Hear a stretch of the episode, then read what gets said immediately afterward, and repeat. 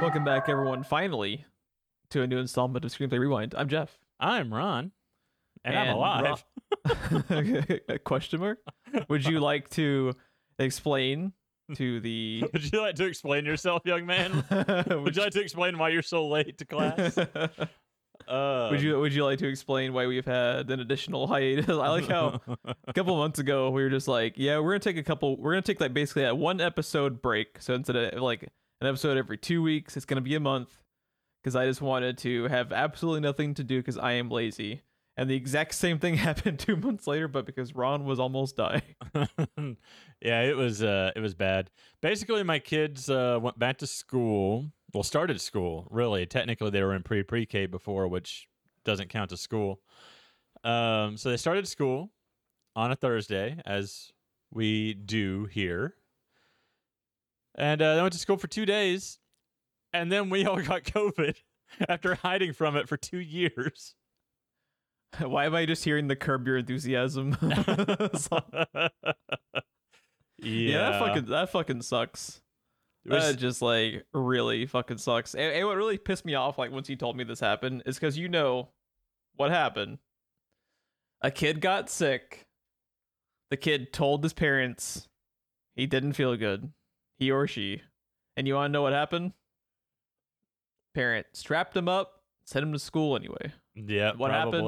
You, you guys probably were not the only family to get it because one idiotic parent didn't take their kid sickness serious. That's all it takes. This is this is why you know ev- everyone always talks about like oh they wouldn't hide the zombie bite in the zombie apocalypse. And if anything from the past three years has showed us, you're goddamn right they would. If we've ever learned anything from a leper colony, then yes, they would definitely hide the zombie bite. Definitely hide the fucking zombie bite. Yeah, what's Oh, funny man. is uh, so you know the CDC guidelines. Um, they're more like guidelines. Um, five days isolation, five days mask wearing, and then boom, you're good. Um, we did that, and you know because you have a certain you have a certain number of occurrences at school, right? Like Yeah. they they are now officially in school; they cannot miss. So once we get past the guidelines, uh, you know, after five days they can go back as long as they're wearing a mask. Uh, fortunately, with the way the weekends fell and stuff, they only had to go to school in a mask like two days. And the following week, my son's teacher was out sick, Oh my god. so I'm pretty sure my son gave COVID to his So- teacher. So they don't have anything built in to like like any kind of forgiveness for if the occurrences happen because of COVID. They don't have anything in place. It's funny. Everything is written extremely vague for oh, COVID. Oh, fuck. No, it's written extremely vague for COVID because they cannot legally do anything one way or the other. So if I really, if I wanted to, if I wanted to press and like say stay home or whatever, they can't tell me no. Um, also, our school districts um, in this part of Oklahoma and everything are actually fairly decent about trying to control COVID until Stitt for Brains um, made it illegal to enforce mask policies and shit. Yeah, go fuck yourself. Uh, by the way, Mister Stitt. Yeah. So, yeah, it um everything is now written very vague, and I get if I really wanted to put up a hard fight or whatever, like they can't stop me. It and Gotcha. the thing is, the reason it's occurrences and not days missed is it all counts as one occurrence. All the days that they're out for COVID is just Everybody one gets one? Yeah. That's just that Gotcha. counts as one occurrence. It doesn't matter what it is. You know, if you have the flu or you know you've got an injury or or whatever, and you you miss five days, that is one occurrence because it was all from that one illness or injury. So, Gotcha. um, but yeah, everything's written extremely vague, so it goes one way or the other. But no, it's Gotcha, been fun. I even got to play with um, the fuck is it called? I had it. I can. I just want to call it Placidusax all the time. Paxlovid. Mucinex. Oh, No, Mucinex has been my friend for sure. It's the only reason I can talk right now, probably. Um, Paxlovid, I believe, is the anti antiviral medication for COVID, And All, all things should just be called Placidusax instead. 'cause It's the most it's the most fun word to say that has ever been invented. Uh, No. Thank you, Elden Ring. Thank you, FromSoft. the best nickname for that boss is uh, Flaccid Sex. Is the best one I've heard. I, I Uh, like. Uh, I saw. I think it was Lobos. Uh, uh Lobos' stream, but someone had had their uh fucking Twitch channel called Placidia Saxophone, and I was like, yes, you sir are cool in my book. um, but yeah, I chickened out. Uh, the the one time being fat has ever been an advantage, Jeff, is that it gives me a pre-existing condition and makes me uh, puts me in the higher tier. I'm at higher risk for the damage COVID can do to my heart and shit because I'm already overworking it. So it's always every time like it's it was time to like go get a uh, a vaccination or a booster shot or something. I was always in the higher tier. So I always got mine earlier than the rest of my family. It was always me and the old folks. Yeah, I think you were the first person I know to have actually gotten like the the first batches of vaccines back when they were coming out. It was me and the 65 and ups there to get our shots because I have a pre-existing condition just like they do with their age. We're all in a higher risk bracket. And if you're in a higher risk bracket, then you can get the antiviral medication. And I noped out and I was like, I'm not doing this. So I called my doctor, who is like 30 minutes away from where I live, and was like, first off, if he needs to see me for this, I can't drive. So all bets are off. I was like, second off, I was like, I have COVID and I feel like I am fucking dying. And I know that I'm in the higher risk bracket. Is there any way he can just call me in the antiviral medication? And the lady was like, I don't think he'll have a problem with that. And then I got an email from Walgreens a couple hours later saying it was ready. And I went and got it. And it is fucking weird. It's two different chemicals, two pills of one chemical, one pill of another. And they come in those foil sheets with six pills. The gold half is the morning dose, and the silver half is the evening dose. And you just pop out all three in the gold half of a morning and all three in the silver half at night. And you take those three and you do that for five days. So so if you do it if you do it for six days, do you get radioactive spider powers? Yes or no? I think you just end up face down, uh, face down on the floor, dead. Uh, no. So you're saying no. That's a, that's a missed opportunity. You're saying there's a chance. uh, that's what I thought you were gonna say. But yeah, uh, so the thing that makes that weird though is pretty much everyone that takes Paxlovid or Paxlovid or whatever it's called, Placidusax, get it right, sir. the sir. Placidosax. We've been over this. Anyone who takes Placidosax, anyone who has flaccid sex, um, you get rebound COVID. So you start out with COVID, you take the medication, and then as soon as the medication's out of your system, you get COVID again, whether you've been exposed to anyone or not, because it's still in your body from the original infection. But at this point, it's so beat down by your immune system and its not its inability to replicate inside your body that it's just more annoying than anything. It just goes Yeah. away after a few At, days. th- at that point, it's basically just kind of like a really bad cold instead of Yeah, instead of Yeah. a really really bad flu, it's just a, Yeah. an uh, aggravating cold. And a few days after that, I was good. The kids never really slowed down, and my wife, as always, got hit really hard by it. Um, anytime we get sick, it seems like she gets hit the hardest, and uh, she was hit pretty hard by it. The That's, that's usually how I am. I, I don't get sick like super super often, but usually when I do get sick, I'm fucking dying. we were like, watch the kids have COVID because they were clearly coming down with something, and Oh, you say it jokingly, and then like, oh, they do the test. Like, oh shit. Chris started being like, I'm pretty sure they have COVID. And then I was like, the odds after two days. And she's like, I'm pretty sure they have COVID. And they did not enjoy being tested with the home tests. But oh, we, I did, hate the home test too. I don't blame him, dude. we did the home test. And you know how they say, like, wait 15 minutes? That second line appeared fucking instantly. Oof. And after 15 Yikes. minutes, it was still there, Jeff. and Chris and I tested negative every time, but we knew we were coming down with something because, I mean, I know what my body feels like when I'm getting sick.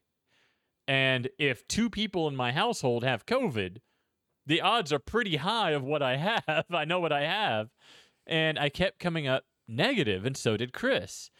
And I was like, well, maybe it's got something to do with the at home test because, like you were pointing out, they're not very accurate with the current um variants. Yeah, we're like yeah, we're like six variants later using tests that were designed for the original thing from two years ago. exactly. Shocker, they're not very accurate, and it doesn't seem to be like a big point of uh, uh, contention that we're Not I- testing, I- basically. we're, we're that we're we're not making like a better effort at update. I'm glad they're now updating the boosters, like the new booster yeah. that's supposed to be better against the Omicron uh, subvariants has now been passed and approved and everything. But it's I think it's very disconcerting that a lot of people are doing the right thing and are testing, but because the tests just are completely you know irrelevant now, basically that it's it's a lot of people are testing, but wasting their time and their money on these tests. Uh, you know, once you run out of the free ones we got, it, they're they're not cheap, and for them to basically be worthless is very very unfortunate. Yeah. So we went to Walgreens. We did that test. And as it's covered by insurance, didn't cost us anything. And came back negative. The what was it, the PCR test or whatever that Walgreens does? It looks for a completely different marker and everything. Completely negative. So we're like, what if we did the one thing every medical professional tells you not to do? and swab our own throat with this damn thing. So we popped open a couple more tests and jammed it into our throat instead. And we came up positive instantly, just like the kids did. Why did I just get a mental image of Ron with his whole family tied tied to chairs as he's uh as he has a flamethrower and his torch in the fucking like thing style. yeah, Oh man. yeah. I got the uh, the petri dish, and I've got the little like the little wire, and I'm just jamming it. You got the you got the MacReady sombrero that I love and adore. I, all right, snort into this, and then I'm gonna touch it with the electrical filament. Yeah. so it was uh, do do your kids make visible breath in Antarctica right now? Yes or no? Because we need to test this immediately. God damn it, it's one of my favorite details. There was there was another movie. No, there's only been one movie. No, there was another. There's only been one in the history of mankind. It's everybody gets one. That's all you get. There was there was never another. No, I was reading about it recently. Someone was in a movie where they didn't want to have to go through the trouble of removing their breath digitally and they wanted them to like cram ice in their mouth for a while or something. Jesus. What was it? They eventually ended up not doing that and, and ended up removing it digitally anyway. I can't remember what the fuck it was. Yeah, I have no clue what this is. I was just reading about it like last week. I can't remember what it was, but I was just like, holy hell. This is Sure. your brain on placidusex. I was, yeah. Dude, okay. Long COVID. So far, my symptoms or my brain don't fucking work. I've heard that's a problem. Thanks. Um, like on occasion, you might need your brain uh, yeah. once in a blue moon. I have like I I will get a thought in my head and then it just goes away. Mm-hmm. Or I'm trying to remember like the procedure to do a thing and maybe I can remember the steps but not what order they go in or I can remember parts of the steps and not other parts. And, And- what's unfortunate is you already had bad memory retention before you got Again, because like thank you. like like, like uh, coincidentally it was in in regards to this movie that we're eventually going to be covering maybe today. yeah. Uh, when me and Bobby were talking about Prey with You multiple times in multiple conversations about how Hulu was getting the Predator prequel called Prey. And we had a whole conversation about how the director was the guy from 10 Cloverfield Lane. And we had had just like two or three conversations about it.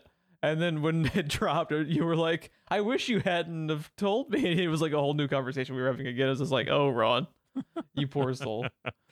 Um, It's like, no, we told you. what's funny is I didn't realize it was the guy from 10 Cloverfield Lane. oh, really? Yeah, you're saying we talked about that too? I didn't know that part. Yep. Yeah, um, I I recognized the name when I saw his name, but I didn't know where I knew it from, and I hadn't looked it up yet until tonight. Mhm. But yeah, no, it's uh, I'm really hoping it doesn't last. Uh, my daughter, when she got COVID, her head was locked up. She was on steroids from the doctor to unlock the muscles in her neck, same way my wife was in January. Mm-hmm. Did you know that one of the things COVID does is lock your shit up like that?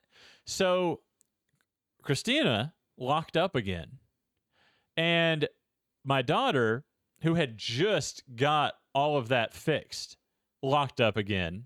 That fucking sucks. My son was fine, and my neck and shoulder tried to lock up, and I was like, nope. And I used the my jacuzzi tub often, and I used the heating pad often, and I did Oh. everything I know to pop and adjust myself using the exercise ball or workout equipment that I have upstairs. And I never actually locked up, but everything hurt to move for a while, and the muscles were real fucking tense. Yeah, that's yeah, but I I can totally totally get on board with the heating pad. That has saved my because I, I have neck problems every now and then too, and man, And it- sometimes just I, I would come home from uh you know, like with just being stuck at work without it, come home and just like, oh thank Christ, I can just lay against this heating pad for like an hour. Uh, Before we get started, the last thing I was going to say is uh, since you're talking about the heating pad, you might check out uh, next time you're over the one Christina has. Um, I don't know. Is it usually your neck that you're looking, or your shoulders that you're looking to to warm up? It's like yeah, my, my neck will lock up sometimes because I think I it- it's it's gotten a little bit better over time because I eventually got like a pillow that wasn't a piece of shit. That's like the number one thing I recommend people is that a lot of times it can be related to It something as simple as, as yeah. I had also switched out my mattress, which uh, helped back problems. Shocker. yeah, but yeah, it can sometimes be as simple as fucking switching out your pillow, and it can help a lot. uh, the one that the heating pad Christina has, I don't like it, but she swears by it. It looks like the Green Ranger's golden shield. Like you put it on, it just drapes itself over your shoulders, and it's got a magnet that clasps in the front, and it's got a, a collar that you bend around your neck. It's got a flexible thing inside that bends. You bend it around your neck, and the thing is weighted. It's got like that like that sandy stuff in it, like a paperweight has. So when you put it down, it stays against the muscles in your shoulder and it stays kind of against your chest and back. And then you plug it in and it's got four heat settings and you just wear it. It's not one that you got to figure out how to get it in the fucking right position and lock up the other side of your neck trying to fucking hold it. Yeah, Um, I don't particularly care for it, but it's not usually my neck that's the problem. It's usually in the middle of my upper back between my shoulder blades. So, but for her, it's her neck and shoulders, and she really likes it. well there you go. I'll have to look. Yeah, I'll check that out. I'll send it Uh, to you. I'll look it up and I'll I'll send it to you so you can see yeah, it. it. it sounds genuinely cool and something I might potentially like. the first time we started using it on my daughter when she needed it when she was locking up, I was like, "This is just like all the episodes of the Green Ranger transferred his shield to Jason or Zach, like when he put his hand on their chest and their shield just moved." I'm glad that your memory has retained all of Power Rangers lore. Oh, it's also retained Predator lore. There you go. You're gonna need it for today, bro. But like, just real quickly, let's see. What did I do during this month long hiatus? Um, I watched all of Netflix uh Resident Evil, and that was almost as bad as having a deadly virus for two weeks. I can tell you that much. I just had to say, holy fuck, that show sucks. I don't I think I, know enough about Resident Evil to even try it.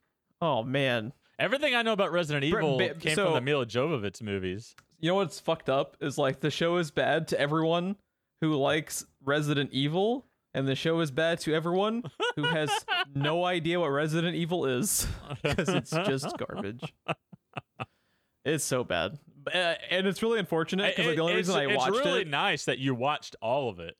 I so so a funny story. I got I got like three episodes into it. Right, it was a total of eight episodes. Right, Uh-huh. so I was like three or four episodes into it, basically halfway done when Netflix announced they had canceled it. And I was like, my my fucking OCD completionist brain won't let me just walk away, Ron. So I sit down and spend four fucking hours watching the show get even worse than it already was. it's a living. The But only wait, thi- wait, I oh, don't do oh, this for a man. living.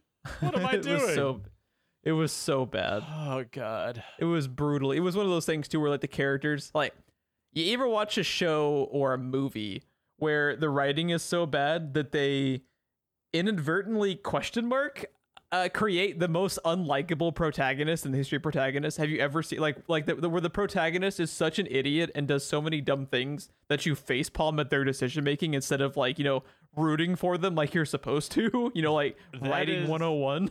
That is my experience with most anime, actually. Usually, my Oof. favorite character is the side character. Yeah, that's that's true of a lot of animes too. Uh, usually in animes, only the side characters actually get character arcs as well. Uh, right. Usually the usually the protagonist just like Goku has been the same fucking character for forty years. Uh, but I love him, you know. I love I love him. Uh, but yeah, yeah, that- that's uh, the main thing. Since uh, since I've been sick, I've been uh, mowing through Dragon Ball Super. Super's really good. It was I'm glad- Fortnite of I'm all gl- fucking things that got me into it, and of all fucking things, I got into Fortnite. Like I don't know what is happening. I don't know what is what this long COVID shit is, but I don't know if I like it or not. I really Like- think it's funny how like Fortnite had a resurgence when they got rid of the mechanic that made it Fortnite. right? That is a very like ingenious uh, that they actually listen to people because one thing like Yumi, our friend Soapy, like a lot of people that are into games like that, that were like, I would like to play this game if they got rid of you know being able to build the fucking Taj Mahal in a nanosecond with your fucking uh, Call like, me crazy, but my first reaction when I'm being shot at is not to build a fucking house. like I don't. My reaction is to turn around and say, "Where'd that come from?" and then die and start and then over. if I and then if when you watch video like uh like replays of really re- like people that really know what they're doing in in you know in Fortnite proper all the where they can- five-year-olds, yeah when you have the finger dexterity to actually you know like build the White House in a one to one replica in ten hashtag seconds finger time. dexterity. Be still, Yeah. every woman's heart. yeah, and then I'm watching this building. It doesn't even look like a, it just looks like flashing lights, and I'm like, am I having an aneurysm? Are they having an aneurysm? Are we all having one? I don't know, Look, but All I know is that I am Indiana Jones riding around on the Nimbus, firing Kamehamehas while fucking, I don't know, d- fucking Fonzie skiing behind a shark that is crossing land. Like, I don't know what the fuck is happening, but it's fun. So it's like Ready Player One if it wasn't garbage. Is that what you're saying? you know me? what? Uh, there's a uh, so not that Will Smith and Sam with a Plan both play uh Fortnite, and usually in those chat rooms on Twitch, what comes up is we're all old and don't know how to describe Fortnite to people that don't know what Fortnite is, and I think Ready Player One is probably the most apt description. At this point, they have fucking everything. Like I, I played it. There's like, uh, it was before the Dragon Ball stuff happened, but I saw like three or four different anime characters running around. I got killed by Darth Vader, and I was like, "Am I having a stroke? I don't know what's going on." I I Kamehameha De- Darth Vader to death. It was There you go. amazing. I you won the it internet. There- yeah, you did. so yeah, Oh, it was shit. great. Yeah, it, it looks it looks really fun. Uh, I, I I don't like the shooting mechanics of it as much as I like uh PUBG. I, I feel like the shooting mechanics are a little bit wonky when you're actually using you know like the regular guns instead of the fucking Kamehameha waves and shit. Uh, I don't But- notice it. But, but I'm, I'm also, also- not using keyboard and mouse. Even on PC, I use controller because I'm just much more accurate. it, it always feels uh very you, if everything can feel potentially really floaty on mouse and keyboard if you're used to games where it's like razor fo- like like I- I apex think- legends like you know like apex legends like you can tell how like the keyboard and mouse mechanics feel like fucking like laser precise. I wonder if that has to do with the fact that it's on so many different platforms. yeah, and, and it's crossplay. So the people you're fighting, if they're not bots, they could be on Android, they could be on a Switch, they could be on a PlayStation, they could be on a PC. Um, and uh, its mechanics are designed to build a treehouse before shooting True. somebody, so it's not the focal point. And it was never meant to be a multiplayer game; it was meant to be co-op horde mode. yes, it was. Fortnite is fucking bonkers. Like you, it, just the tracking, the I feel like development. I feel like we're like five crazy. years away from some like documentary on Netflix about Fortnite and the journey Yeah. it's taken. and I hope there's a section where uh, PUBG tried to sue them instead of making their game not ass. Uh, which is a real Uh, thing that happened. yes, uh, Ron, would you like to talk about Prey? Sure. I feel like you know halfway through the episode, maybe we should talk about the movie. But this has been this has been an enlightening uh, array of discussion topics. This reminds me of like our old podcast we did before we had like a singular objective, and it was just either news or just shooting the shit. Uh, it was basically like a little retro callback, which I guess makes sense. You know, like you got to knock the rust off of you know your month long hiatus. So why not recreate a uh, seven year old dead podcast? That sounds like a good use of your time. But yeah, uh, let's let's get into it. Um, so we are covering Prey this week. This was like a selection of mine. Uh, actually picked it just based off basically uh, the buzz alone uh, and the director because I love the director. Everything I've seen of his. Uh, we, me and Ron had not seen the film when it was when I picked this, uh, which is always like a roll the dice because And that was an SPR first, right?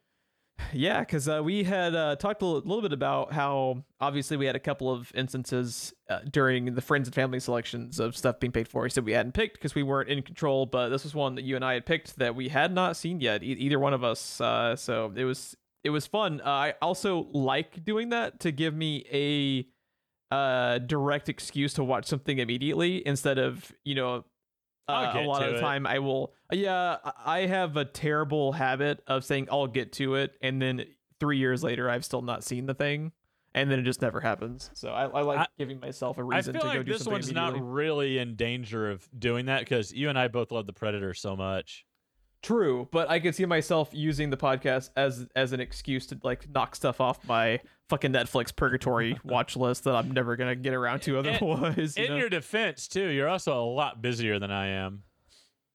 I don't, I mean, I did watch eight hours of Netflix Resident Evil, so I don't know if that actually applies, but I appreciate it. That kid's is called a callback in the industry.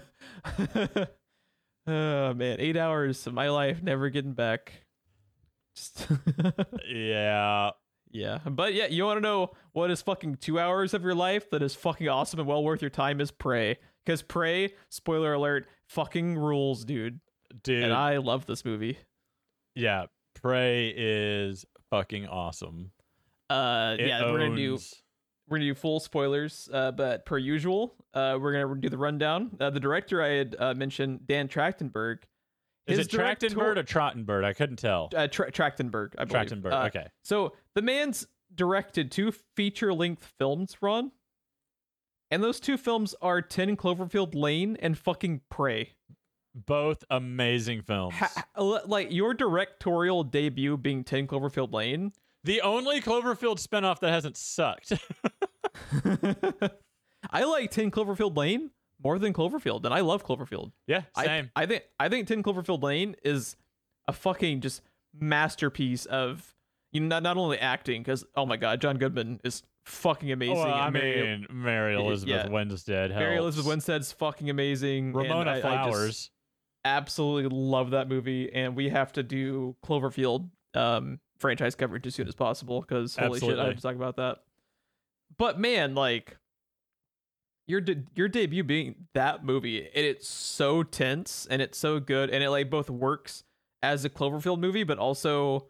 I believe it was originally like retrofitted to be a Cloverfield movie, right? Wasn't it like a an original concept that they then kind of merged into being part of the franchise? That's what that whole franchise has become. That was the idea. They they take uh, kind of like uh, kind of like workshop type ideas and then retrofit them to fit into Cloverfield. That's what Cloverfield Paradox was. That's what Ten Cloverfield Lane is, and that's whatever the next one is supposed to be. Also, Yeah, and, and man, just like the way that Prey works as like a both like a love letter to the original movie, but also as I think Prey might be the best reboot. Because like when you think about it, like they're basically if you if you like read interviews right now with Trachtenberg and some of the producers, like Prey, I think the it was the the biggest hit like Hulu's ever had Oh yeah, easily. uh by like a mile so they're Yeah. already talking sequels uh like they're they're not really they're they're they're kind of playing it close to the vest as far as whether your sequels are going to continue this time period with this character uh, this character or like this this concept as far as you know just taking a predator dropping it into like a different point in history and just you know just like i i will watch whatever sequel they do by the way because this movie's fucking amazing. But I think it's interesting that like this this like works as like a, a complete like it's almost like a soft reboot of the franchise uh, that I think really really nails what I like the most about uh, the Predator, and it's that I, and I feel like it got lost over time because I feel like after the first movie, the Predator always retained the cool factor. Just because the Predator is a fucking amazing character concept and amazing design, yes. and he was always a, he was always an awesome character, you know, like an AVP and some of the sequels and stuff. But he kind of lost the ability as a character concept to be scary. I think. yes. In, Well, it also the, became vast not the point. majority. Yeah, It, it also became Yeah. not the point for the predator to be scary anymore. and it and it's so interesting too because like when you look back at the first movie like that was the point of why they went after you know not only having arnold but you know you have like jesse the body ventura and like all of those. Like the point was oh these like 80s action stars are completely out of you know like they're, they're completely out of their element and they have no chance. That was like The- the whole that was like the whole point. It, it was supposed to be this just absolute fucking force of nature murder machine that is terrifying because you're you know these guys that should be able to take out any problem are just being mercilessly hunted down one by one and have and basically stand no chance until the very end. Well, the thing and that was I, thi- I think this really recaptures that. Yeah, the thing that was crazy about the first film is they start the first 20 30 minutes of that movie is mimicking every 80s action film you've ever seen with the big GI Joe muscle bound dudes that are invincible just Yeah, going in and fucking everyone up and then this Literally thing opening the up. movie with was it Long Tall Sally Yes. playing as as they're on the minigun in the chopper. Yeah. yeah, yeah, exactly. Yeah, and then this thing just comes in and starts fucking them up, and you have the famous line from the movie of "I'm scared," right? Yeah. From these '80s action heroes, one of the biggest badasses of them all, just goes, "I'm scared," and they all just kind of look at each other like, "Oh shit, man, Billy's scared," like you know, Yeah, yeah. It, it, it a movie takes such a turn, and this one kind of recaptures that in a different way. Um, it's funny when we started recording. Um, I was about halfway through rewatching it, as I didn't get to rewatch it uh, today like I wanted to. What with all the Dragon Ball Super I've been watching instead, you gotta get your Beerus in, man. You gotta get your fucking Beerus in, dude. dude. Fucking Beerus is amazing. Beerus is one of the I think he's my greatest fictional. Yeah, Beerus is one of the greatest additions to fiction of all time. is this one of the best anime characters? Period. I think. yeah, so good. But yeah, um, so I was about halfway through the movie rewatching it, and when the first time I watched this movie, technically I've still only watched it once. I'm halfway through the second one. Uh, the first time I watched this movie, though, I remember feeling like I get it, I understand. Let's get to the fucking predator. Like it just felt like it was taking forever to get there. Uh, rewatching it, I it's halfway through the movie when you get to the bear fight. oh, that fucking bear fight, dude. it Ooh. felt like 10 minutes this time. So I'm going to go with my first time was just my anticipation of a new Predator movie, wanting to see the thing. Um Yeah, whereas my second run through I was able to actually look at it with like uh, like give the movie a, a real chance, you know. yeah, like let it breathe instead Like, of I- like. don't get me I- I- wrong. yeah. I loved this movie the first time I watched it, but it felt like I was taking 10 years to get to the part I wanted to see. I was like, I get it. I see all the parallels, right? I get the why it's called Prey. I see all the parallels between her and the Predator. I, I understand the setup. I get what we're doing. Show me the thing.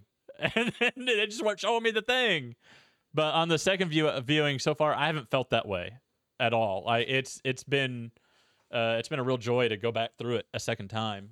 Yeah, I, I have only seen it the one time. I also intended to uh watch it through a second time, but you know, Resident Evil got to get watched, and I only got so many times. You know, I only got so much time in a day. But, uh, But you I, know, also I gotta looking- rewatch Resident Evil first. I know, bro. just to make sure I give it a fair chance. How am I supposed to enjoy my TV if I'm not watching a necessary teenage melodrama on my Resident Evil, man? You know, one of the Uh, greatest things about getting old is I have stopped doing that. If I'm not enjoying something, I've had no shame about just turning shit off anymore.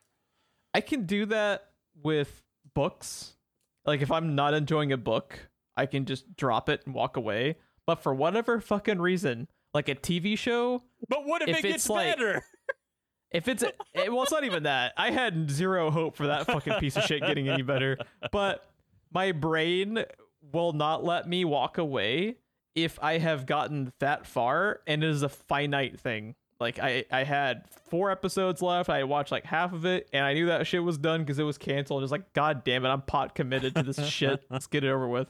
But yeah, I'm really excited to watch this again because while I didn't, uh, I didn't really have that kind of feeling of the movie meandering at the beginning because to me it was just them kind of like slowly like ratcheting up the tension a little bit like do you remember 10 cloverfield lane i think was the same way like Yeah. he, he he seems to me to be really influenced um in a way uh by john carpenter because that's actually a thing that. that that's actually like a style and a flow to his movies that remind me a lot of stuff like the thing and in the mouth of madness where you're dropped into the movie and it's you know it's not really like a cold open usually. It's not really boring. It's just they're dropping you into the concept and then letting it breathe instead of showing you something crazy instantly like a lot of movies do to kind of like uh, sometimes it's effective sometimes it's good but sometimes it's just kind of like they're trying too hard to hook you you know there's it shows like Yeah. confidence to me it shows like a lot of confidence which i, I like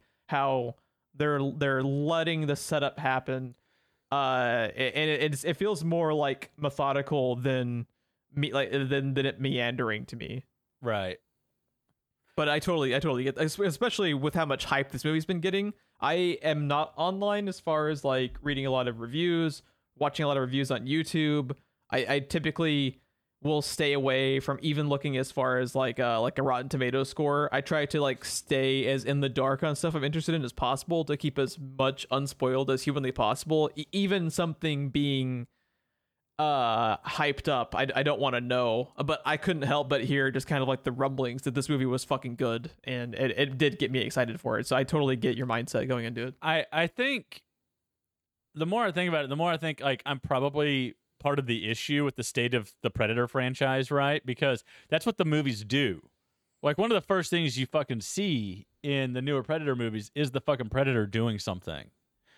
And this movie kind of goes back to the original where just like the original it takes its time like you said to ratchet it up, to build the atmosphere, uh, to get to know the characters, so it fucking matters to you when they start dying.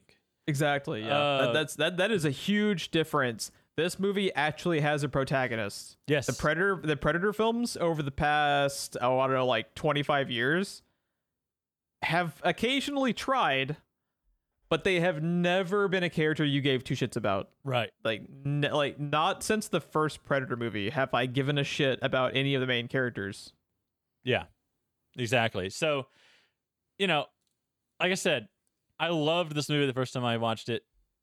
I had no problems with it, but at the same time, I was sitting there fidgeting in my chair, like, "Show me one of my favorite movie monsters of all time!" God damn it!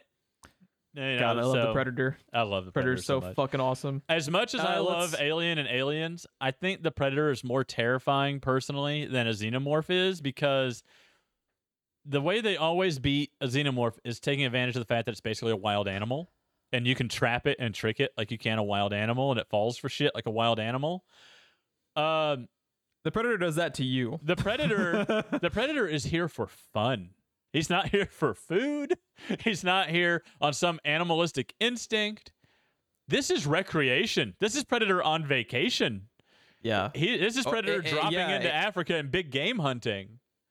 And they take it personal because there's like isn't that i think it's explored more in the comics and, and like all the thousands of Yeah. external predator material but isn't it typically like you almost have to kind of earn your stripes as a predator don't, don't they have to have Yeah. like basically you have to go uh you're almost they almost have kind almost like uh reminds me of the way uh the calls work in game of thrones you know where they had kind of like this like really competitive system the to, agoge is what I think Y- of. yeah, yeah, that type of thing. Because Um, it, it's it's it's not only sometimes them like doing it for fun; they're also trying to like establish themselves as a badass, which is cool too. Well- like just like their their whole like uh, kind of like culture that they show sometimes, but not really is interesting. the not to get too far ahead of where we're going to be going with this later like like i mentioned the parallels between our main character and the predator But that's exactly what she's doing Mm-hmm. and that's it you know and it's very very possible with what little we know of their culture that that's exactly what the predator is doing as well Yeah, absolutely. Uh, we had talked about uh, Dan Trachtenberg. Let me round out the rest of the uh, crew and cast, and then we can kind of jump back into certain plot elements and scenes and stuff. Uh, so we mentioned uh, the director is Dan Trachtenberg. People will know from 10 Cloverfield Lane. He also helped write the story uh, along with Patrick Asen or Aisen. I don't know how to pronounce his last name. I'm sorry. He has mostly written a little bit similar kind of background. I can kind of see why he's friends with Trachtenberg because he has a similar background to where Trachtenberg kind of like got his like start in not just shorts, but also doing kind of like one-off appearances directing TV shows, like how Trachtenberg had uh, directed like an episode of Black Mirror and had directed a couple of like TV show one-offs over the last few years of somewhat notable stuff. Uh, Patrick Eason has also written kind of one-off uh, episodes of like uh, Kingdom, Wayward Pines, Tom Clancy's Jack Ryan, Treadstone, and just kind of jumped around like that, and then wrote this with him. Uh, our cast and crew. Uh, I, the first couple minutes of the movie, I was like, I know I have seen this main lady in something. uh, it is her name is Amber Midthunder, and what I knew her from was actually from Legion. Uh, she is one of the Loudermilks. Uh, and I, I know you didn't watch as much of uh, Legion. I think you just watched like the first season. But do you remember her in Legion? vaguely yes she was Yeah, the cool she's- one. she- she, Yeah, she's a badass. In Legion, she is. uh, was they're she was the- legion's summer glau right? Pretty yeah basically. Uh so she played uh one of the Loudermilks which was a mutant whose ability was they were essentially two people inside one body. So hot. when she was in control of uh kerry loudermilk she was you know like you said like like river just a complete you know murder machine badass could take out you know an entire room of dudes in just seconds uh and her other half was the nerdy scientist guy. So they were pretty interesting character uh and she was always cool. It. i i think she's really good in this movie. And she has to carry a lot of like the intensity of it because like you said they they focus and rightly so for the first i'd say like half of the movie really really following her her character what it's she's what literally she's the first half of the movie. I was just watching it before we started recording yeah it's literally it's the all first half of the movie. I I just got to the part where the uh, the possums happen. Mhm. Uh, her character name is Naru. She's the protagonist, and she is trying to establish herself. Uh, this is uh, what what is the, is the Comanche Nation set 300 Yes. years ago. Uh, I I forget if they say exactly where they are, but they're in kind of like I, I want to say they're near the border of Canada because they end up running into a bunch of fur traders, and fur trading was really really prevalent in like southern Canada, Uh, northern. Not only that, they're America. they're speaking French as well. Yeah, yeah, exactly. So I, I think that's where they are. They might confirm it, but like I said, it's been a The- couple weeks since I'd The, the it. traders, not the Comanche. The traders are speaking French. the it's very, it's a very bizarre turn. it, it was really weird when the main chick brought out a baguette and broke it over the predator's head. it was really strange. oh man, I'm just imagining a baguette with like the laser targeting coming out of it. Now. Hey, it'll be in Fortnite next week. we can only hope. Uh, so she is trying to establish herself as uh, a warrior in her tribe when everyone else in the tribe basically is trying to tell her, "Oh, you know, you're only good for you know skinning uh, and cooking. You know, you I don't know why you're even trying to do this. You're not. You know, this is not your role." And like pretty much everyone in the tribe is being a dick to her outside of her brother.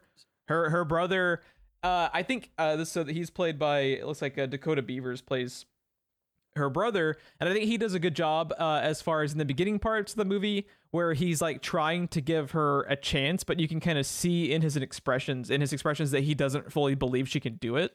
And there's a lot of moments like where he really conveys that without having any dial- dialogue about it, which I, I think is I think is really good. I think he's another good addition to the cast. So, full disclaimer, we're just a couple of white dudes sitting here talking like a bunch of white dudes. But from everything I was reading, because I, I I had the movie on one screen and I had uh, the internet, I had Firefox up on my other screen.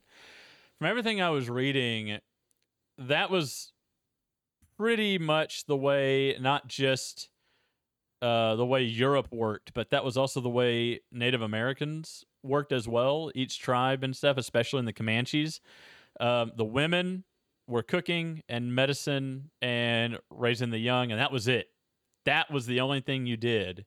And the men were very much the warriors, the hunters, The, uh, yeah, anything like that. And that was it. That was all you did. Like those those were set in stone. There was no crossing crossing over. Um so yeah.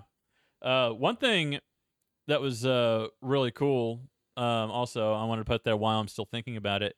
Did you know I mean, it's not as cool as it could have been, but this is still very cool. Did you know that there is a Comanche language dub of this movie by the cast?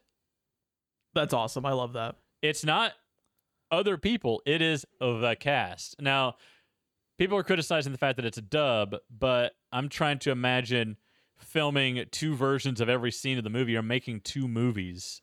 I just It's, don't yeah, it's, it's not it's not possible. it's just not Uh, it's just not feasible it's just not possible so they did the next best thing but yeah I, I absolutely love that. That's a really I did not know that. That's a super cool. that's not thing to do. available on hulu because i checked as soon as i read that but Yeah, uh, that's that's really awesome that they they took the time to have the cast do that. Yeah, and, and there's a lot of you like you can you can tell they did their homework when it comes to how the the tribe is presented. I think uh, they 'cause it- they've been pretty much praised by everyone saying that this is exactly how it was. This is how things looked. This is how the comanches did things. This is the language they spoke. This is the way they talked. This is the way they did everything. Um, it is pretty much as historically accurate as it can possibly be except for the extraterrestrial dropping out of the sky as far as we Eh. know. I, I I don't know, man. Uh, have, have you have you ever met M Night Shyamalan? I'm pretty sure that dude is an extraterrestrial. It's only- no but i've seen ancient sense. aliens and i'm not so sure that this is fiction I've seen Kingdom of the Crystal Skull.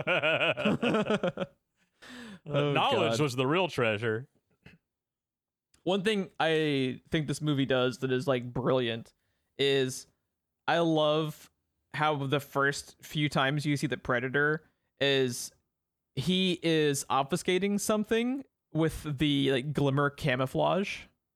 Like the, it's like the first like several and there's they have like a, it's like a really really cool like camera. Like do you remember the scene where they first show him like kill the snake? Yes. There's just there's a lot because like the camouflage has become like a like a little bit tropey within this franchise. I think as far as like how they use it uh in most entries, and I think this one actually uses it for like to cool effect in a lot of different scenes, like the stuff with the snake, where like you see like they'll they'll have something in the background that is like the focus of the shot, like the snake or something like that, and then it gets obfuscated with the the predator cloaking, and just the fact that they don't really show him very much for a very long time, I think really ratchets up like your your suspense and like your your readiness as a fan. Like yes, like you know how you were getting into it, like you really wanted to see the predator. And I think it really like teases you well as far as like leading up to when they actually start showing him a lot with that fucking bear scene, dude. With the uh, Good with the snake scene, I realized what they were doing because the first movie also shows you the monster without ever showing you the monster several times. They show you just him cloaked, and you know that something ain't right here. but you don't know what. And, you know, just like we talk about all the time, the fear of the unknown is more terrifying than anything the movie can show you. Mhm. You don't know what this thing is or what it looks like. You just know there's a fucking ghost walking around this jungle. And the instant I saw the rattlesnake scene, I was like, oh shit. I haven't seen a Predator movie do this in a long time. Uh, it's it's so weird. It it it took them this long and to get to this sequel slash you know prequel slash reboot whatever the fuck you want to call Prey. It, it's it's get almost like every single thing. It's a said. soft reboot, I would say. I would say it's a soft reboot. uh and like they- much like, much in they the way uh, much in the way Star Trek was. I think it's a soft reboot like that where the uh, original stuff still exists, but there's also this. Yeah, agreed. Uh, and like they they really seem to be paying like proper respect to the concept because it just became almost character. like. it- yeah, and it, and it, it almost became just like like it just really like The because you think Predator about be- how The Predator became a universal monster, basically.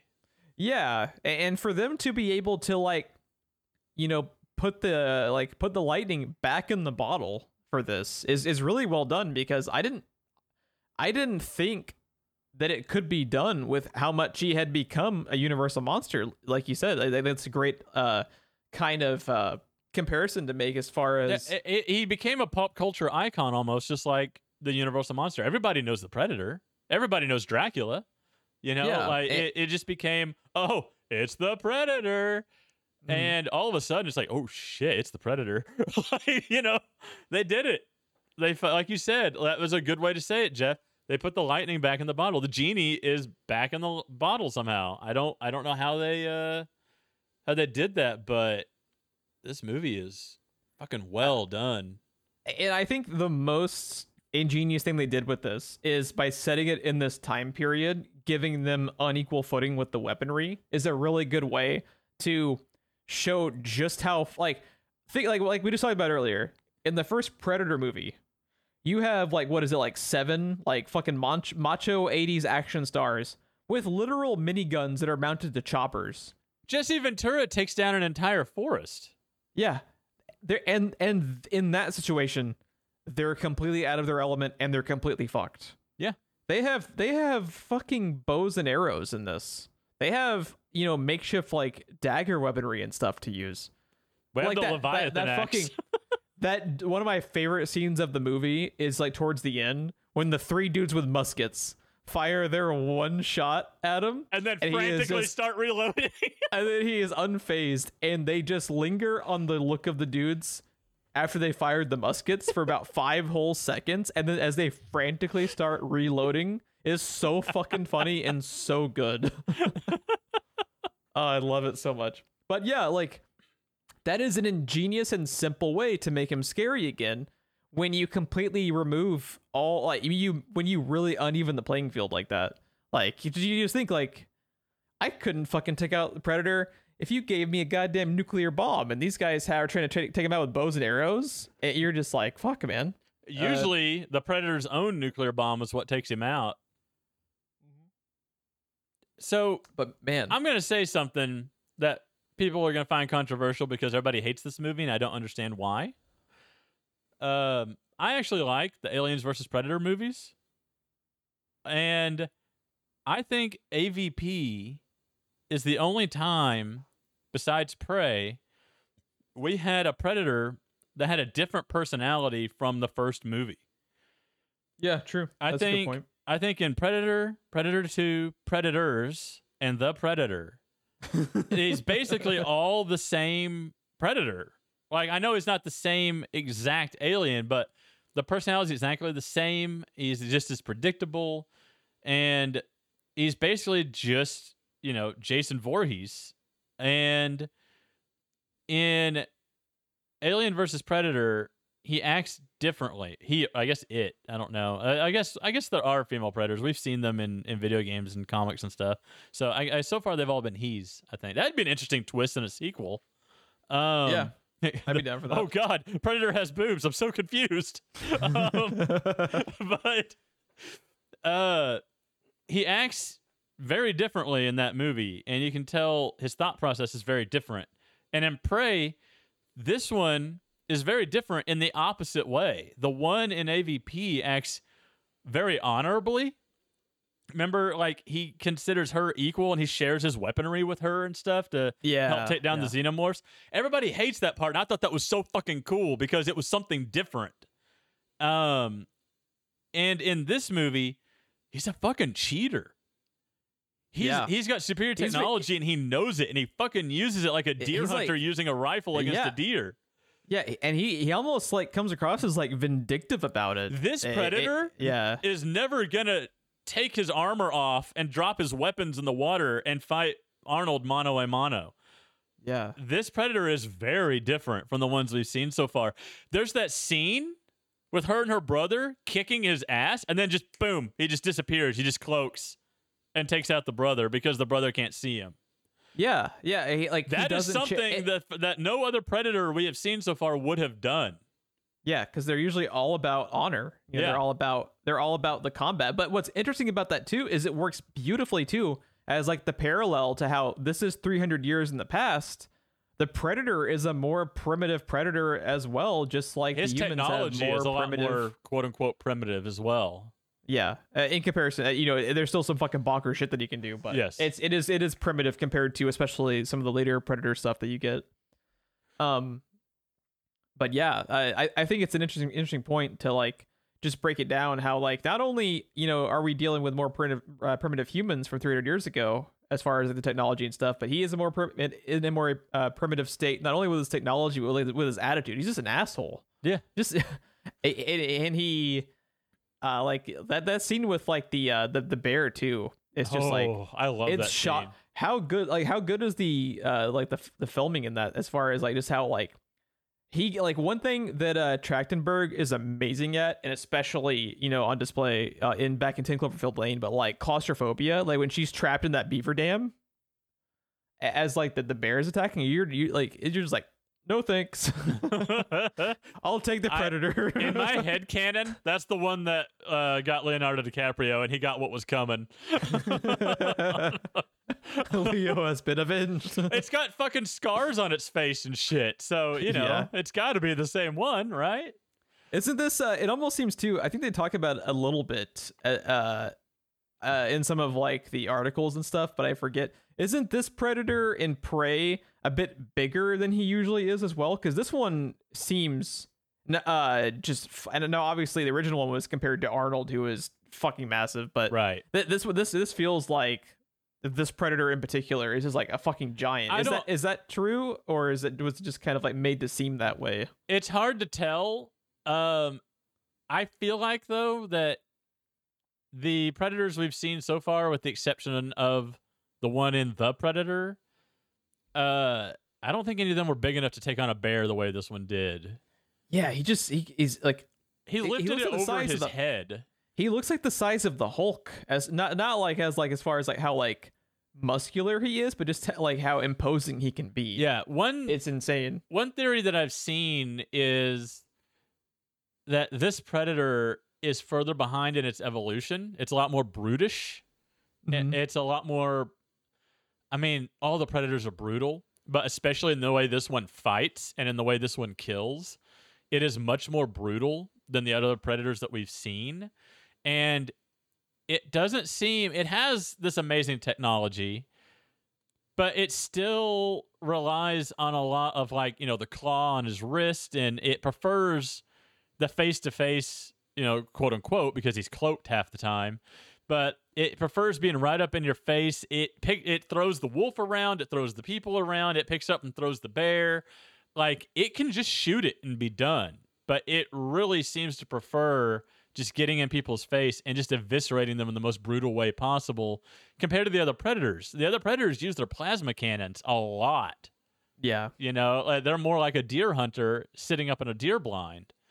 Um, this one, it's almost like, um, like I said, it's a lot more brutish and it's further behind in its evolution. It's not just, um, it's not just like necessarily a different type of predator, which it could be. I mean, we know there's Mhm. multiple types, there's multiple Yeah. species, but it just this one just overall seems to be further behind in its evolution than the other ones.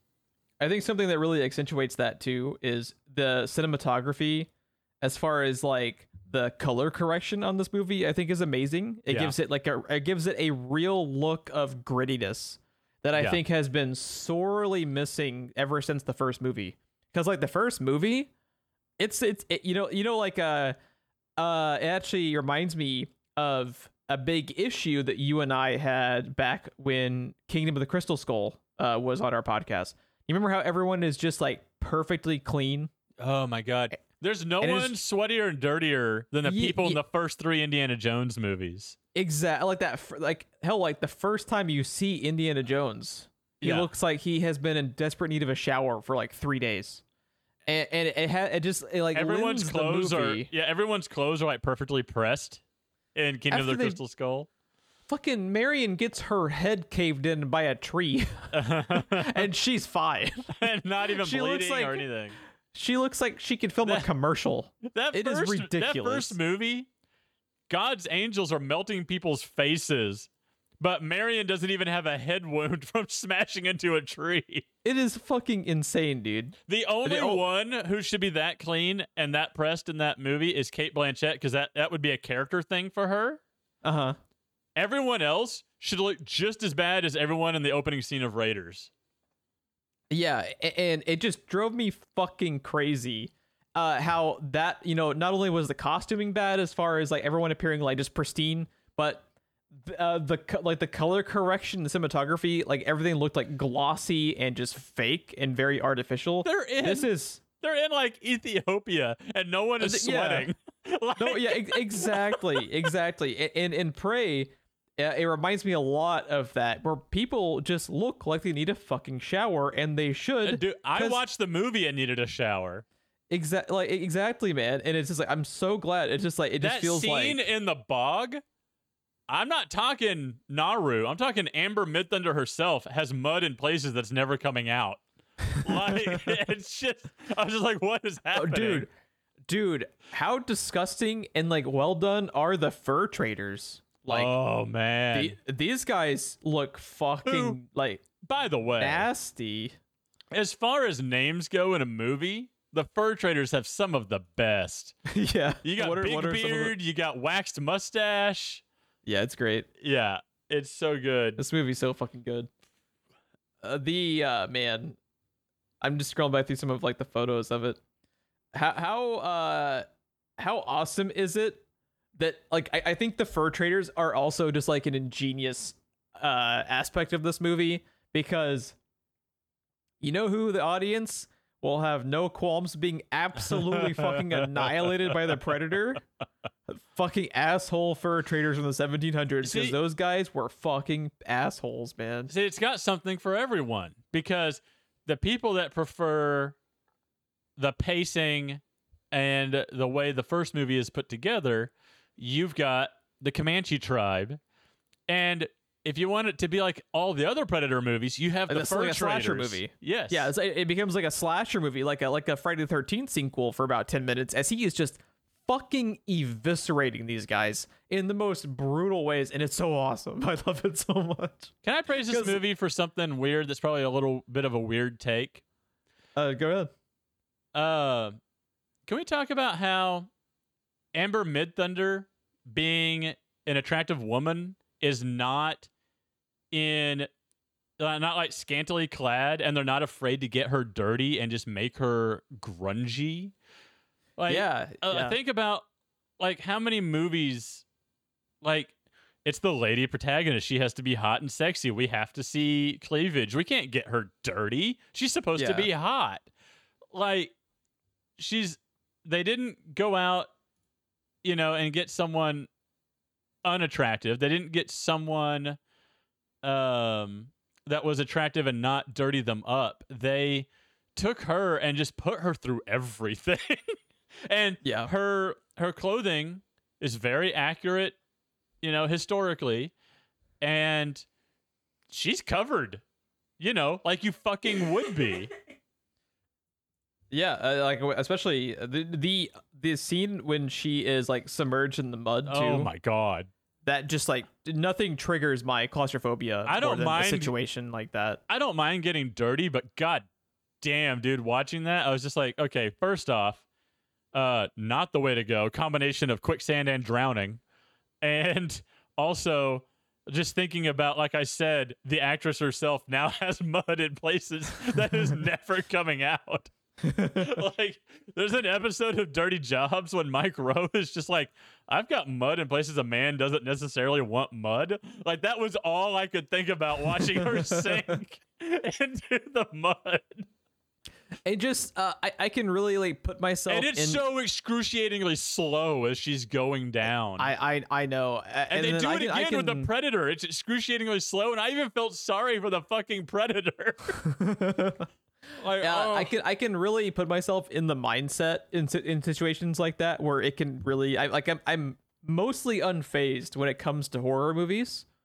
But if you show me something like that that is just like so real and you just put yourself in the mindset of you have 20 seconds before you drown in the and die in one of the worst ways humanly possible, that gets to me. So Yeah. like when she is just like and and uh, and Amber Midthunder is just amazing as as far as like conveying she's terrified and she's doing everything she possibly can to remain as level-headed as possible, you know? yeah, It's it's really good. And how they have some badass fights and uh and a- like action set pieces with her like fucking flail thing too. Like that was a cool addition for this. Uh, like uh, what is it? What does she? Is she attached like the little like dagger thing to the she- rope? Is that what she does? Her exactly what tomahawk. she does. Tomahawk. That's what it is. that's yeah, her tomahawk. Fucking- that's why I called it the Leviathan axe earlier from God of yeah, War. it's it's fucking badass, dude. I love it. Yeah. Um. Yeah. It- It's, fucking awesome. Everything about this, uh, about the way this movie is done, and like, goddamn, she's such a good actress, and she had to be because it's basically a one-woman show for half the movie. Yeah, no kidding. Um, so she didn't have a choice. She had to be good at her job. I'm, I want to send you something uh, in the Discord here. I want you to look at this picture of the Predator that's on IMDb. Like, yes. look at it. w- this is what I am talking about. Look at his level of technology. While it's far superior to what we even have now, it's not clean. It's not uh, shiny. It's not sleek. yeah. It's It's very raw. It, it's very like un like unfinished. It, it reminds me of like ancient Greece, the shield. Um, And that, that's a that's an important distinction too, i- in the fact that he basically has like a makeshift like skull uh, as his helmet instead of a proper predator helmet, right? Because it's, it's typically more of like a technological like mask almost instead of just like the skull head, right? it Or is. Am I yes. And from what I have read, the skull is a reference to predators. There is Okay. there's a creature or something in predators that the predator kills. Um, that is what that is supposed to be. This movie has oh oh dude, I'm sending you this poster. This is so cool. Um, we'll talk about this too when we get there. Um, but I want to send you this poster. Um, but there, this movie has stuff throughout all of it. Uh, they make a point of showing you the cigar. It's thought that that is supposed to be a reference to Arnold. Um, the skull, Love that poster. right? The skull is from Predators. Uh, one the fur trader that is uh, that speaks French and Comanche is from the comics, and the flintlock Oh no shit! I didn't know that. That's really cool. the flintlock pistol that she he gives her is the exact same one from Predator 2. Wow. See, I love the predator the Predator movies, but I think the only one I've actually seen more than once is the original one.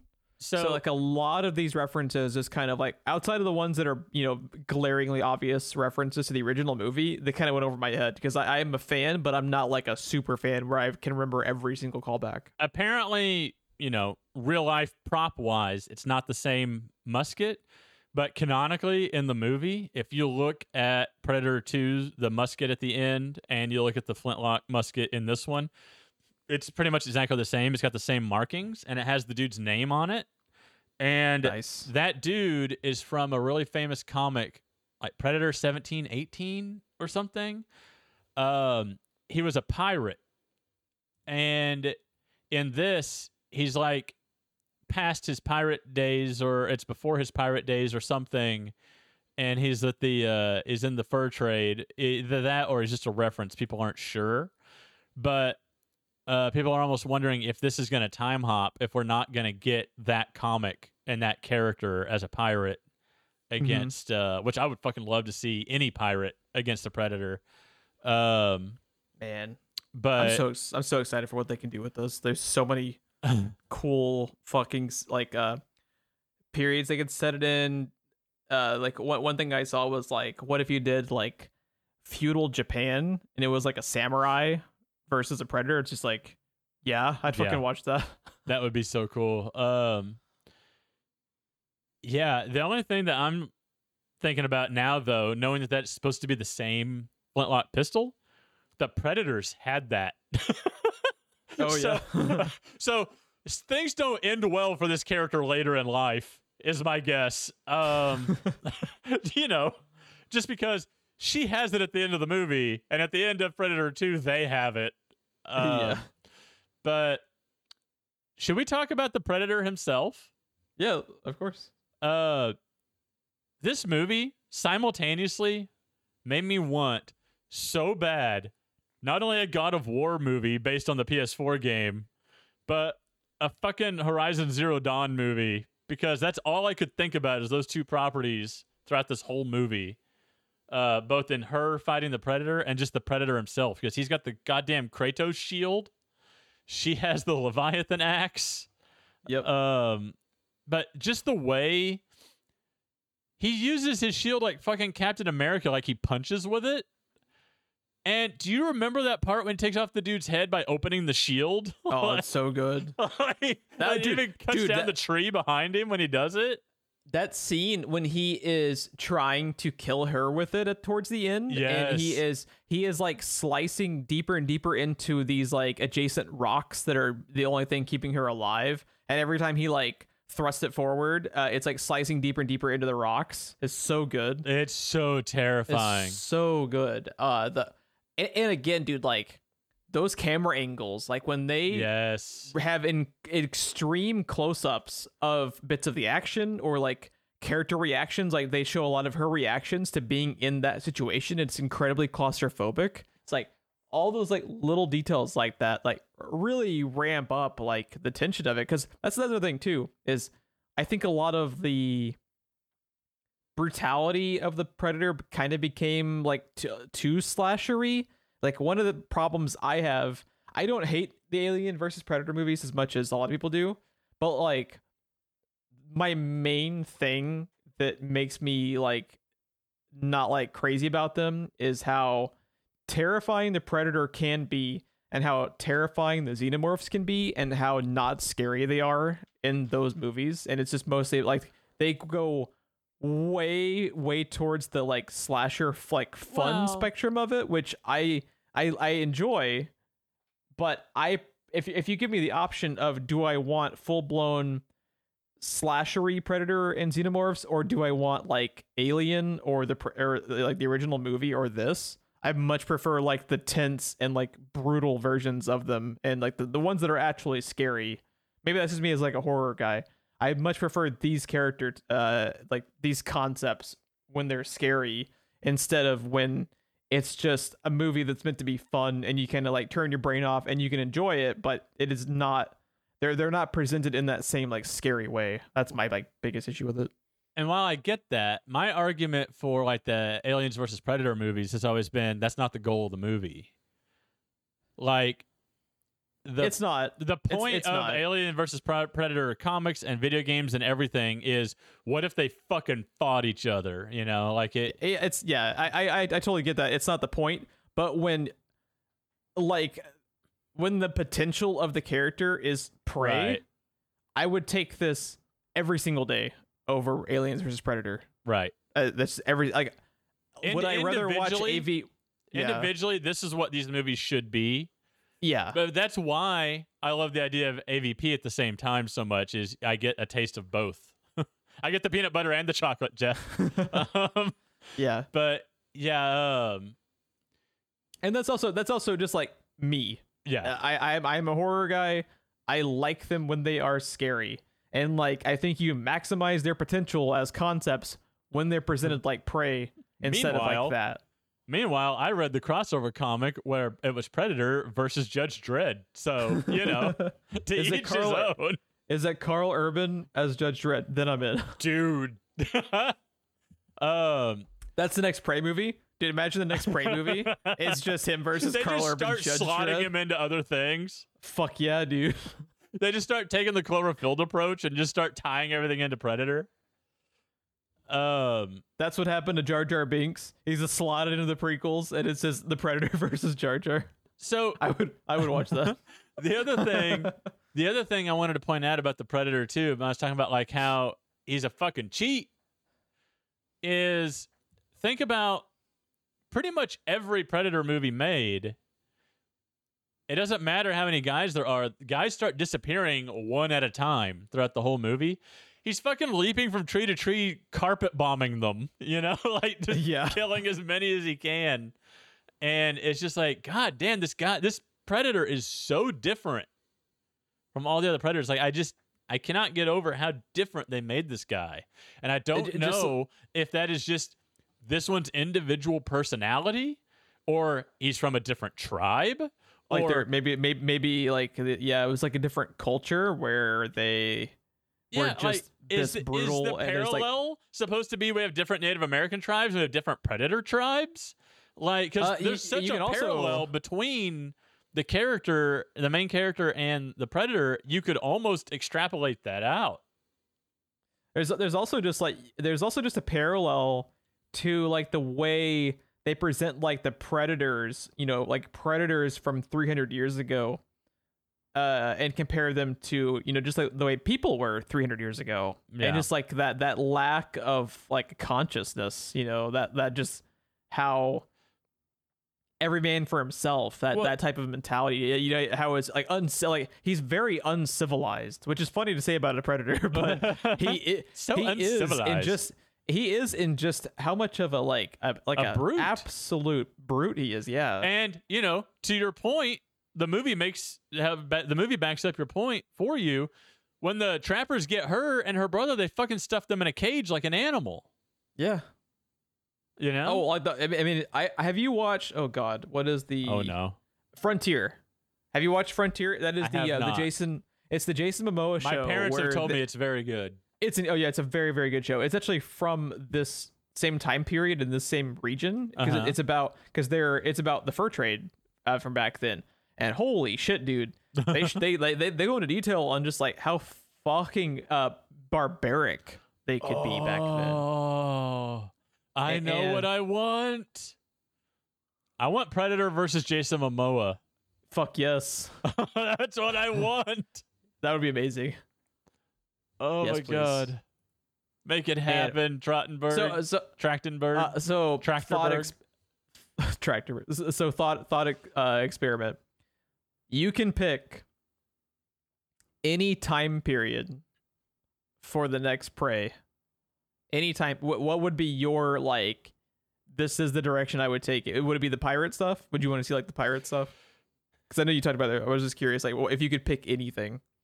it's a real hard decision for me between pirate stuff. This sounds like it's getting weird. This sounds like it's like like we're talking sex stuff now. It's like it's either the pirate stuff or cowboys. Which one extra do for I the pirate want? stuff. Yeah. Um, I don't know. It could be Wild West for me, or it could be That could pirate be stuff. cool. They're similar but different, you know. Yeah, man, like they, they can they can put the predator in every time period, and if it's these guys and like Trachtenberg and these people that like really respect and understand like the potential for like how fucking awesome the predator can be, like this is, yes, So, you know, you and I talk about certain properties all the time. Unlike Alien, Predator falls into the same category to me as like Doctor Who, where the potential is limitless, really, with it, depending on how you do just- it. just your imagination and how much you understand like The character and the motivation. how to keep the how to keep like the essence of everything. yeah, the in place. atmosphere and stuff. Yeah, because you could literally drop him in to any time period, like you said, to any culture. I think it'd be interesting if you had like a feudal Japan type setting, but instead of like a samurai, it was about him fighting ninjas, where it was like the co- like The, the, drunken is, like, master. Are we bringing back Jackie Chan? if only or uh, but like in all seriousness like I, I think if like the if like you could have like some action sequences where like the point was them camouflaging themselves, you know, like being like, like that kind of Batman shit, you know, like where you become like invisible, where that's like the the like the element is like them almost trying to like fucking out ninja each other. Sounds like really interesting, and, and like you can kind of like do some different stuff instead of just him fucking bar like just barbarian mode, fucking destroying every fur trader in a five mile radius. As glorious as that is, I fucking love it. I would like to see them do some like different types of situations for the fight scenes as far as like where you can like like you said like the pirate stuff could be interesting. I think the wild west stuff could also be interesting. Uh but man i'm just this has me so excited. Like uh so so it sounds like we're kind of more on board with the sequel idea of you just kind of make it like an anthology where prey Yes. is just a predator in a different like point in time against a different type of protagonist. So is that how you would take it? You would not break because uh, let- let's get into the end of it. So, if people didn't watch all the way to the end credits after she has vanquished the predator, uh, so they have the beginning of the credits with these kind of like Native American murals, where it's, uh, it's like an uh, th- this very very traditional art form of theirs, and they recap the movie. But if you watch every single one, they actually go beyond what you see at the ending of the actual film itself. Hide paintings. They're called hide paintings. Hide paint. Yes, thank you. So they they show uh, like one final one that takes it's almost like an epilogue in the the hide painting where right after uh you know she has brought back the head of the predator to basically show like she's vanquished it she's the new chief she's the new you know badass she's she- she's beaten the goddamn predator you see more ships come in uh A in the- lot in the more ships. Oh, yeah. So so like the idea is is is the sequel basically more predators coming back to and we're continuing this protagonist in the same time period? Is that just showing more predators are coming back now that they've lost one and they're going to have different predators in different time settings in different locations against different types of protagonists? That I, Yeah, I think was I it, think I'm was it you. literal or was it metaphorical? Exactly. Yes. I, I I hope they go the route of it's a it's like an anthology. And like how cool is it that like the name of the Predator anthology is Prey. I think that's so perfect. Like Yes. everything about this is so fucking good. And it just makes me so excited cuz as as much as I liked the was it The Predator? Was it the Shane Black one from a few years ago? Yes, the predator. as much as like I and, and you and I like it's almost like the meme of this podcast, but you know you and I liked it more than the kind of consensus was for that movie. This blows that out it's of the not water. my it's not my favorite, but I liked it. I enjoyed Yeah, I watching it. I liked it too, and it got some of like what I like about this character, but like for this for this for Prey to be able to make him scary again, to put the the lightning back in the bottle like we talked about, I didn't think you could do it, and the fact that they did it fucking excites me so much because like we're potentially in for so much cool shit, and I'm so happy this was like a massive hit for Hulu because we'll we'll get more good shit. It sounds like Trachtenberg is back for it because he's he's invested in this this uh, property, and fuck yes, dude. Did you see that So they've been uh, he's been developing this idea since 2016? I believe it. If you watch, uh, or if you scroll through his It's IMDb, so detailed. uh, This he movie is, is so detailed. he is very very selective about what he does. He like we talked about. He only has two directorial credits. He he works in TV, but not very often. It's it, like he he really seems to do like what you're talking about. How like once he sets his eyes on a project, like he is all in, and it shows. Because when your two movies are Ten Cloverfield Lane and Prey, I will watch whatever the fuck you do, and I cannot wait to see more of this man. Can I uh can I read something to you I just found on Wikipedia? No, Oh, okay. Well, moving on. have a have a good night, everybody. Ba-dum-bum, ba-dum-bum. So you and I, I feel like often, um, often forget to talk about the music, oh yeah, dude. I just saw this on Wikipedia. It's the first uh, two sentences of the music category. I'm gonna fuck this up. I already know. Sarah Skockner composed the musical score. Tr- um, Trachtenberg hired her after playing Assassin's Creed Valhalla during pre-production and was impressed with her score for the game. huh? That's cool. He played a video game, was like, "Huh, I like this. Give me This is more." good. That's good. you know what? This would really go with well, the Predator. like, Yes. like, okay. I mean, that's the same thing, right? that's that's really cool, but at the same time, just like what? Did you imagine like her getting that call? that phone call? yeah, so this is a so I'm making a Predator movie. Like this is a prank, right? uh, yeah. Shit. But yeah, I I think the score is very good. It's it's also it's intense, but it's not overdone. And Yes. when the movie like really hammers home those moments of silence, I think it does it very well. Uh, You don't like you don't want uh, like you, you want it to to be there and you want it to like accentuate the predator especially in moments where they're trying to make it more intense and really like you know drum up the tension but I, I think it's I think it's good to like have your moments of silence, especially like just with the way he camouflages. Also, really cool.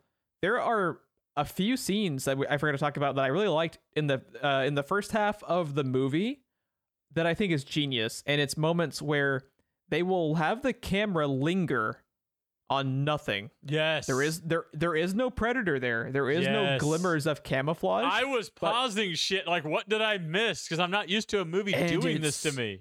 and it's so effective because every time that the, every time that moment happens where nothing is on the screen and your fucking paranoia kicks in as the viewer Yes. and you are scanning every bit of the fucking television screen looking for that glimmer and when you don't see it it just makes it even worse and it's so fucking good like, uh, like uh, what oh, about the one in the tree? Where there's all the blood in the tree, the snake's spine is in the tree, but the predator's not there. But you can't help feeling like you're looking at his feet or something cloaked. God i love it so much it's such a good it's such a good su- idea Such a good mind fuck. Oh man, I love it so much. It's just like Trachtenberg, you fucking get me, bro. Thank you. Cuz I haven't seen that very often either. Like that is a horror movie. Yes. Like filming te- like everything about it. It's an underutilized horror movie filming technique. Yeah. And we saw it in a fucking Predator movie that went direct to streaming.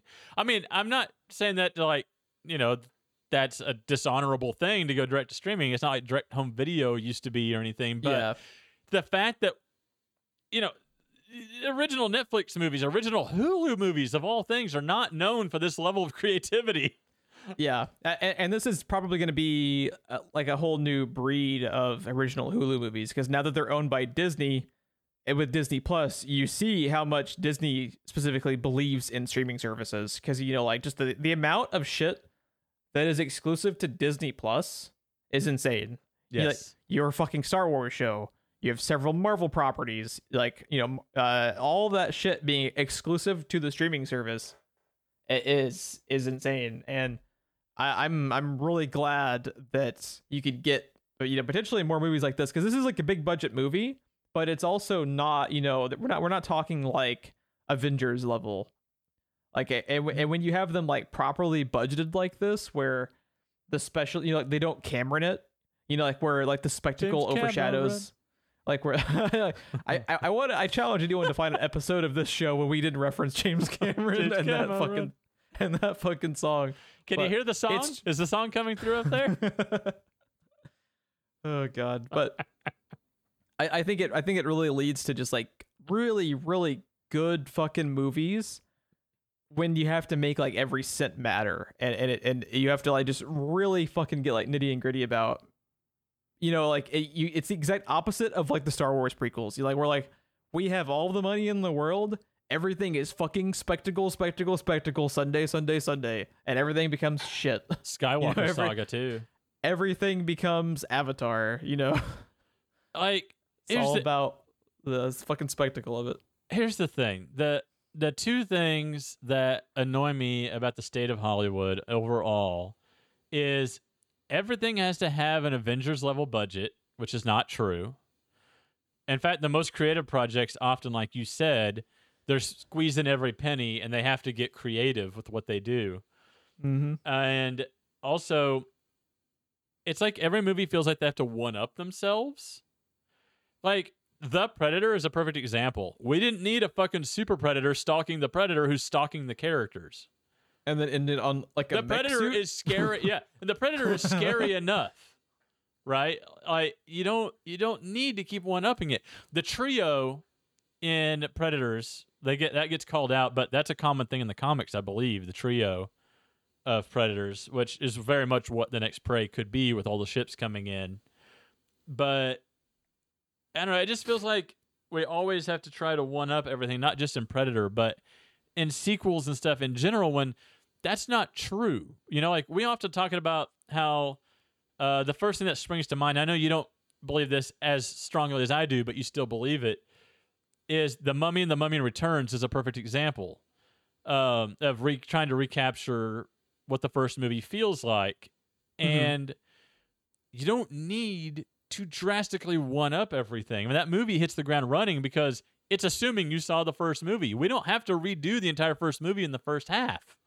You know, Mhm. It- it's just Yeah. it irks me so much when I see a franchise or a sequel that has potential and they fucking ruin it by uh, the Pirates of the Caribbean is the perfect example. Oh, dude, Pi- Pirates of the Caribbean makes me sad. It makes me so sad because that first That first- movie that is first movie is amazing. good.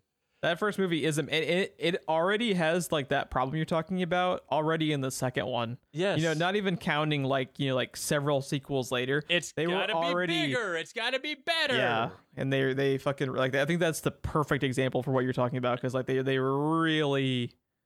It, it becomes like the fucking Ouroboros. You know, you're just like you know like the, the snake eating its own tail. Yes. It- it's like we're we're just like really overstepping for no reason because like this movie is like just constantly portraying like subtle confidence. This movie like has a great concept, has great people behind it, has great actors, and they just fucking get it.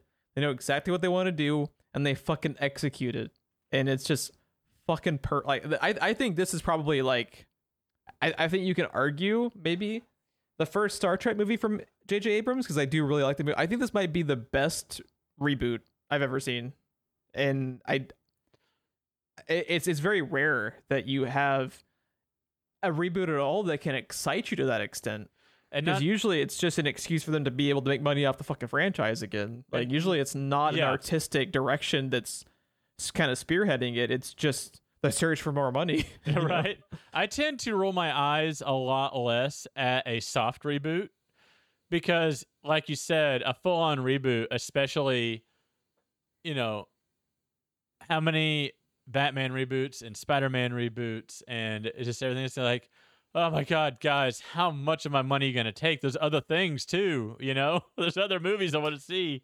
So, Or uh or the ones that just completely like seem to lo- like I, I never watched it. I forget if you did or not, but like the Total Recall reboot that looked Oh nothing like Total Recall. Like what the fuck so are y'all bad. what are y'all even doing? you know me. I can at least enjoy the stupidness of a movie. That movie is so bad. I saw it in theaters and I regret it. Yikes. It was so bad. I mean, I mean, I don't, re- I don't, I don't regret the Kate Beckinsale parts, but the rest of it, fuck. The cast was good. The cast, cast- was it- phenomenal. Yeah, yeah, the cast was good. That's the, that's the thing too. They fucking like they hook, line, and sinker. Like like uh the RoboCop reboot. You looked at the cast of that thing. The cast of that movie is fucking amazing. and it's boring. But they just and it's just fucking It's- boring. Like I- It's, has it falls in that of the- category that you've talked about in this podcast where it's not good, it's not bad, and that's kind of the worst place it can be because I don't The even great- care yeah. enough to be mad at it. You know, like the, it's yeah, just, eh. the, the greatest sin of any property is to be boring. yeah. and yeah, uh, a- and you want to talk about like, it, it, and it's so funny too. It's like because like Total Recall made me think of it. Like Total Recall and RoboCop have like a very specific tone to them, and it's like you're trying to like reboot them, but you're completely missing the point They- that it was soulless. that tone. The soul is yeah, lost. It, it, it was that that uh, like that that very very specific and very weird tone that made them what they were yes. and you're just like taking and it's like the whole like you know like the sum of its parts type of thing you, you, you just don't really understand like prey fucking nails it like prey gets everything that i've wanted out of this franchise for years and have not been getting and this fucking excites the shit out of me um but yeah i think i've kind of like covered everything was there any other like actual specific scenes in the film that you wanted to touch on before we kind of sign off oh my God, there's so much. There's so much. once the shit hits the fan for the last 30 minutes or so of this movie, it's fucking amazing. I could do an entire second podcast on this movie, dude. It dude, dude. the way it plays with your expectations, like when she gets covered in the mud, you just know she's going to discover he can't see her, and then it immediately cuts to her washing the mud off. Like, yeah, it's good. It's good stuff. uh, a flower that you fucking forgot about is how she fights him because it lowers her body temperature. Uh, that was really cool too. Um, yeah, like it's just, uh, uh, it. I did not roll my eyes when they kept quoting the first movie. If it bleeds, we can kill it, and you know things like that. Because Because it seemed it earned it. It earned it. It, it fucking earned it. You know, it wasn't. It wasn't the fucking Star Wars prequels. Yeah, Yeah. hey, you know that line you liked. Here it is. You're welcome. like "Hello there" became a line for some reason. yeah. Uh, yeah. Yeah. Uh, I I heard uh I heard another podcaster say when um what was it? What movie was it DC came out with that was uh, I don't remember if it was Shazam. I don't remember what it was. But their take was you have not earned this movie.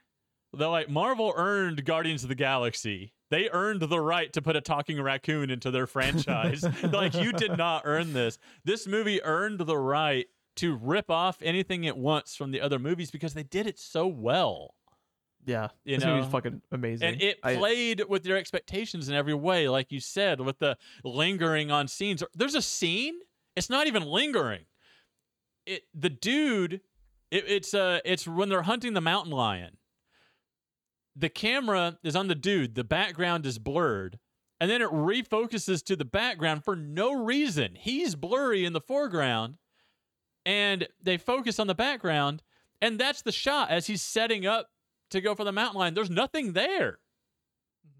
yeah, it's fucking amazing, dude. It's Like, not they- even a lingering shot. Shit is actually happening in the scene, and they're focusing on the background instead of what he's doing for literally no reason. It's Uh, there's a- so good.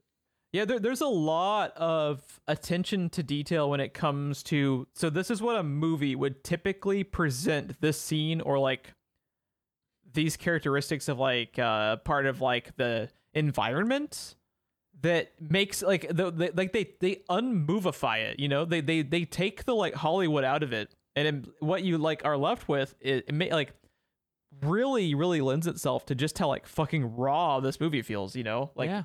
it feels it just fucking brutal and intense and like what, when they really unglamorize it to like like in so many different ways that just all But just like man It, chef's kiss it doesn't cross a line either. It's not.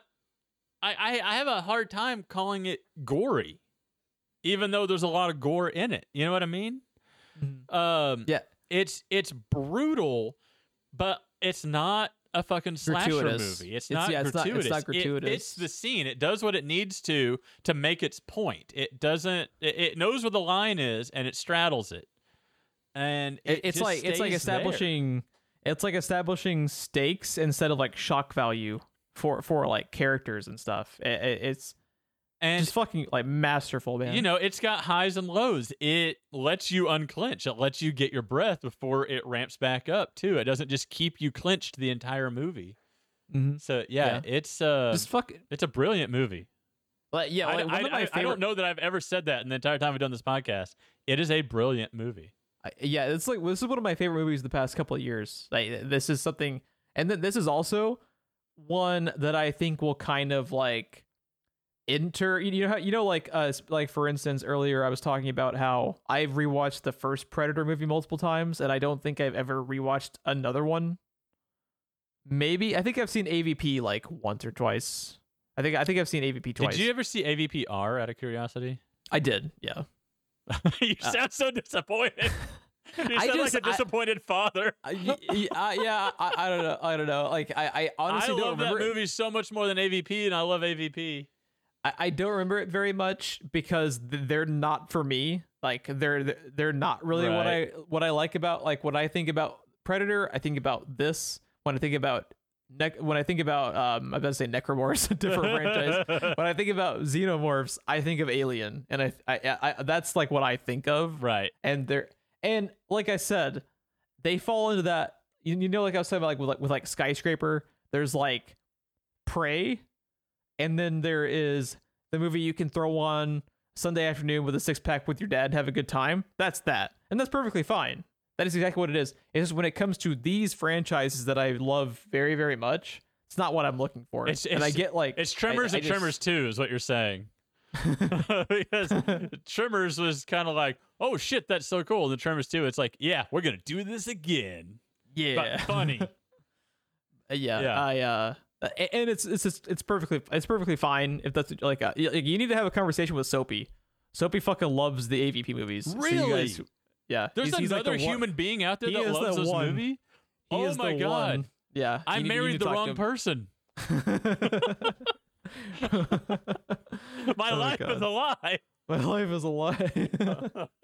uh, but man, yeah, th- this this movie is fucking awesome, and I cannot wait to watch it again. And and I I don't think I finished my point because I got off topic like twelve different times. But this is this will enter the rotation. This is something I will rewatch like every couple of years. Uh, just like you know what, I feel like a goddamn good Predator movie. I'll fucking wombo combo the like the original movie and then this. That's a fucking great goddamn double feature. Uh, Ron, what is going to be our next movie? Because this was my selection. What is your pick uh, next up for us? Well, I've got some good news for you, sir. my next uh my next pick is going to be the first Predator film. Hell yes. So there's your So double I- feature. Now I have an excuse to rewatch this instantly. I'm pretty sure from what I can tell, all of it is on Hulu.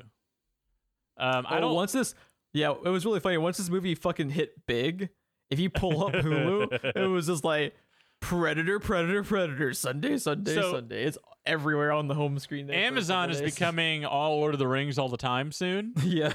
I think Hulu's going to be all Predator all the time.